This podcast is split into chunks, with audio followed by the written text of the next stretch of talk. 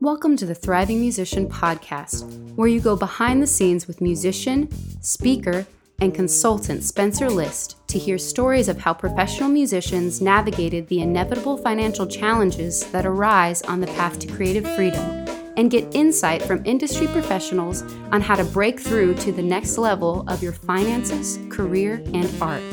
Now, here's your host, Spencer List.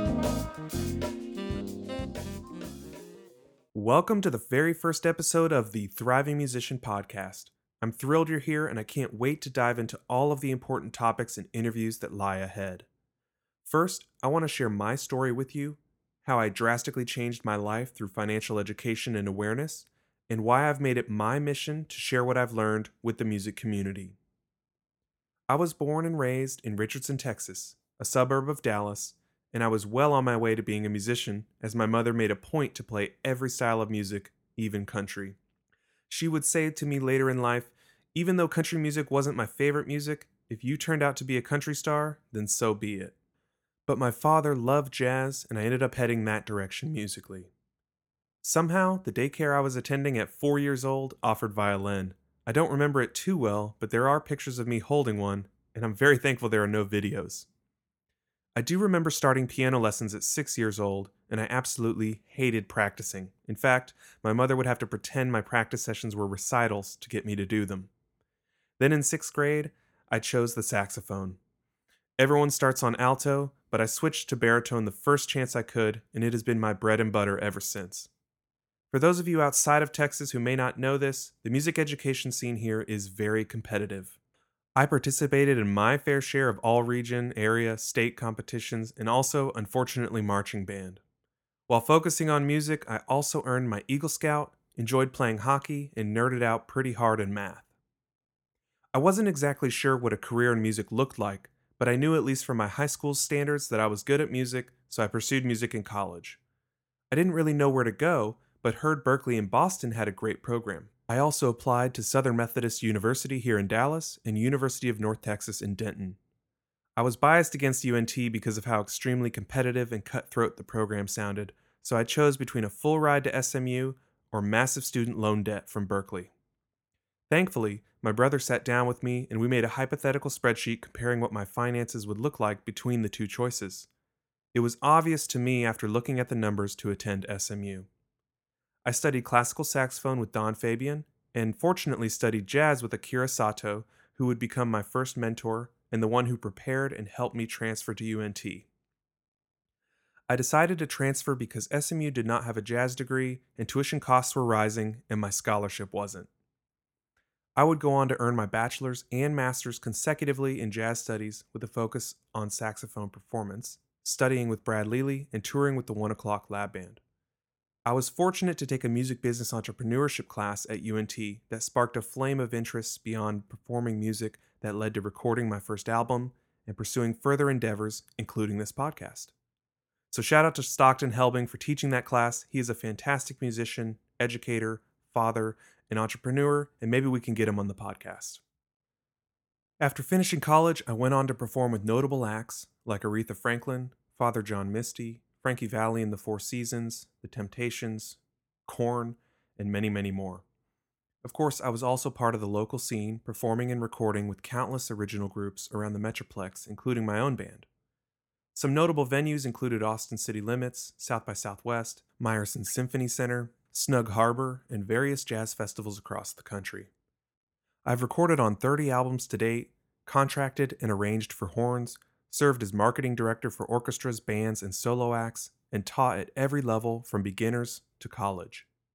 Around 2015, I was pursuing my original music, pushing my new album, playing shows, developing my website, business cards, and social media, all the while playing private parties, top 40 music, weddings, recording sessions, clubs, etc., making a living performing, and feeling a sense of accomplishment in my freelance career. But having a master's in jazz studies, performing in world class venues with world class musicians wouldn't matter come August of that year. During the summer, I was touring the West Coast with a Brazilian band, and immediately upon returning home, I left for Italy with my family to celebrate my grandmother's birthday. All in all, I was away from home spending way more than I was making for five weeks straight, and I came home with $67 to my name. I have a screenshot of my bank account to prove it. No savings, retirement, investments, or anything other than my instruments, my car, and a few gigs I had lined up in a few weeks. I have always been a habitual saver because my mother grew up poor and learned the hard way how to save, which rubbed off on me heavily. I always made sure to have enough in my account throughout my life up until this pivotal point. Alongside the shock of this sobering moment, I was starting to get frustrated with the process of pursuing my original music, lack of security, and the starving artist stigma surrounding the music community. I wanted to thrive instead of survive, and eventually came to the conclusion I wanted to separate the need to make money from my music and keep my art pure. Over the next 18 months, I read countless books, including The Slight Edge, Think and Grow Rich, Mindset, and so many more. I continuously consumed podcasts and online courses, all of which I will put in the show notes of this episode. My research and studies led to an interest in real estate. I read more books, went to a three day seminar, joined the Real Estate Investors Association here in town, and started strategizing my way to buy property. I found massive difficulty buying property as a freelance musician for many reasons I will discuss another time, but I started saving, making better financial decisions, valuing my time more, and taking massive action, and eventually bought my first condo just under two years after my dreaded experience. I also increased my yearly income over 180%. My yearly income increased 68% from 2015 to 2016, then again by 70% from 2016 to 2017 for a total two year increase of 186%. I also chose a random month to show you a more detailed look into the change that occurred each year. In October of 2015, I earned $1,385. Then in October of 2016, I earned $3,864, which is an increase of 179%. Then in October of 2017, I earned $7,705 for an increase of another 100%, for a total two year increase of 456% in the month of October alone. Honestly, I had no idea this was happening until much later, and I still can't believe these numbers are real. I say all of this only to inspire you. In the end, money is essentially make believe and only exists because we all believe in it. Money doesn't buy happiness, but it does give you choices and control over your life. I continue to perform in freelance, but now focus on teaching musicians financial literacy through my company, Thriving Musician LLC, which I founded in 2018. I am currently studying for a certification in financial planning at SMU in order to fully serve the community as a professional musician and certified financial planner. I now give talks at music schools, blog regularly, and offer online courses and consulting to musicians seeking financial and creative freedom. It is my belief musicians are misled throughout their childhood, education, and careers. Many young musicians hear words and phrases like starving artist, survive, poor, you better have a backup plan, musicians never make any money, only a small percentage of musicians actually quote unquote make it, which for me personally led to a pursuit of proving everyone wrong instead of following my truth. Music schools are an excellent resource to learn fundamentals, theory, history, performance practice, aural skills, and build a network, but typically don't offer insight into what happens next in the real world in regards to self employment, personal finance, and music business. Side note many schools are adapting and including music business, but still no sign of personal or business finance. After a childhood and education like that, it's no surprise the music community, in my experience, lacks a sense of self worth, abundance mindset, entrepreneurial business approach, understanding of personal finance, and value of time. Career musicians are responsible for adapting to our rapidly changing music industry. In addition to artistry, professionalism, and social savvy, 21st century musicians need resources to thrive financially.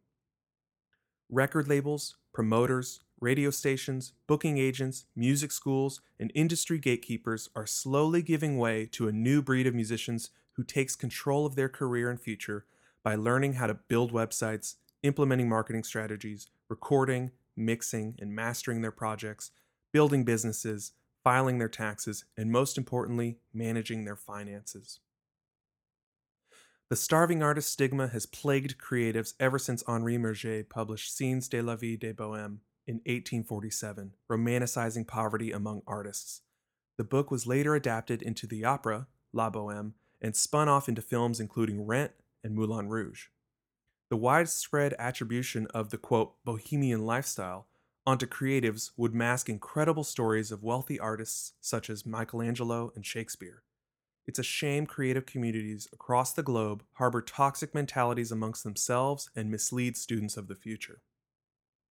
Musicians are led to believe there are two possible outcomes when it comes to a career.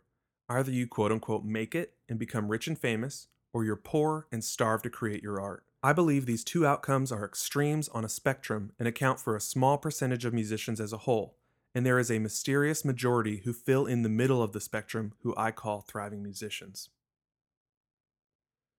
These are musicians who either make a living with music or from another source which funds their music. They understand and manage their personal finances and goals through savings, retirement, investing, taxes, income, and music business. Thriving musicians have a healthy mindset and take care of their mental and physical health. They are self aware and generate increasing income and many times multiple sources of income. Thriving musicians generally go unnoticed in our community simply because no one is talking about them, and quite frankly, they are content to go unnoticed. They don't seek popularity, publicity, fame, virality, or followers because they have found happiness and purpose in their life, which is as fulfilling as it gets. They also make decisions that lead them toward their goals and away from poverty, toxic relationships, and the starving artist lifestyle. I'm going to interview and shine a light on the thriving musicians of the world to show you and the future of the music community how to achieve and why you deserve the same opportunities in life as everyone else. Creatives, specifically musicians, have the power to thrive no matter their circumstances or upbringing. This podcast aims to provide you with resources for improving your financial awareness and mindset. For many struggling musicians, money is a sensitive subject that brings with it feelings of scarcity and shame.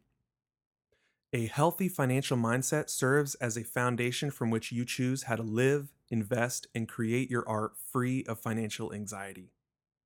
To summarize, I'm here to demystify the starving artist stigma, educate the music community, and help you work towards financial and creative freedom.